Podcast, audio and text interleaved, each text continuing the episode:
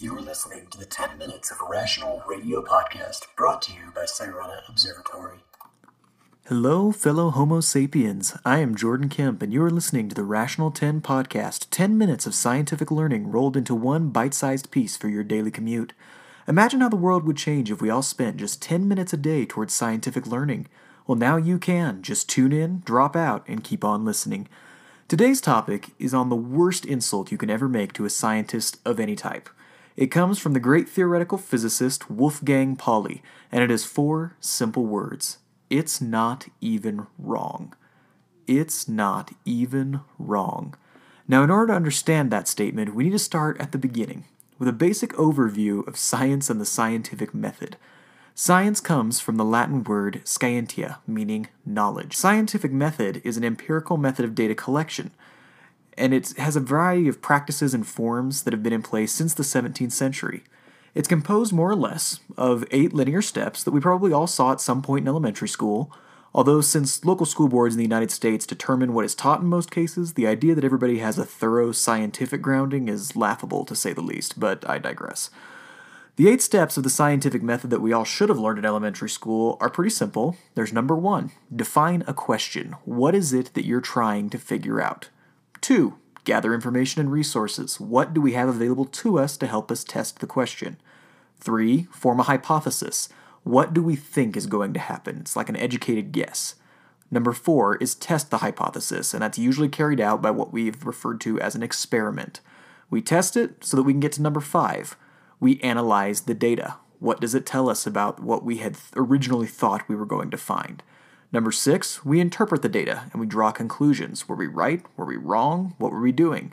Number seven, we publish results. If we do an experiment, we do it the correct way in accordance with the scientific method, we publish those results at a later point in time so that that way fellow scientists can see what we did, and more importantly, so that they can get to number eight, which is retest.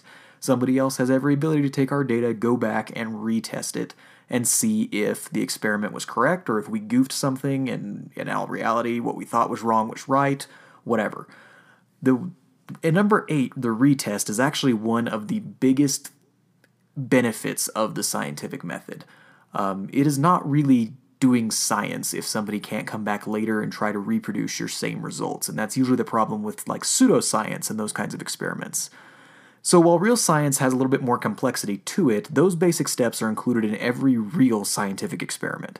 Notice that the emphasis is on testing and retesting. Like I said, if a hypothesis isn't testable, that's a problem, and that's actually where this insult would come into play. To say that an idea isn't even wrong is to say that it is so fundamentally not scientific that the hypothesis can't even be tested to determine that it was wrong. Please note that in science, being wrong is actually a good thing. Um, it means you learned something, and the results are still published in prestigious journals all the time of people who said, you know, we thought this was the case, but we did an experiment and we were wrong.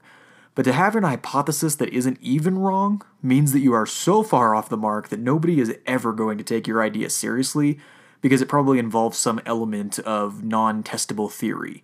So that concept could be easily applied to pseudoscience, like the intelligent design movement, flat earth movement, astrology, some of those kinds of things. The ideas aren't even wrong because they fundamentally include something mystical or an otherworldly approach that cannot actually be tested. So the next time your idiot coworker comes up to you with that half-cocked idea about QAnon or why evolution is wrong and we were all created by the flying spaghetti monster, you've got a comeback. It's not even wrong. Thank you for listening. This is the 10 Minutes of Rational Learning podcast brought to you by Sirena Observatory. For further information, please check us out at www.sirenaobservatory.com. Again, www.sirenaobservatory.com. Or like us on Facebook, follow us on Instagram, check us out on Pinterest, or tweet to us at Twitter at SirenaObs. Thank you and have a good day.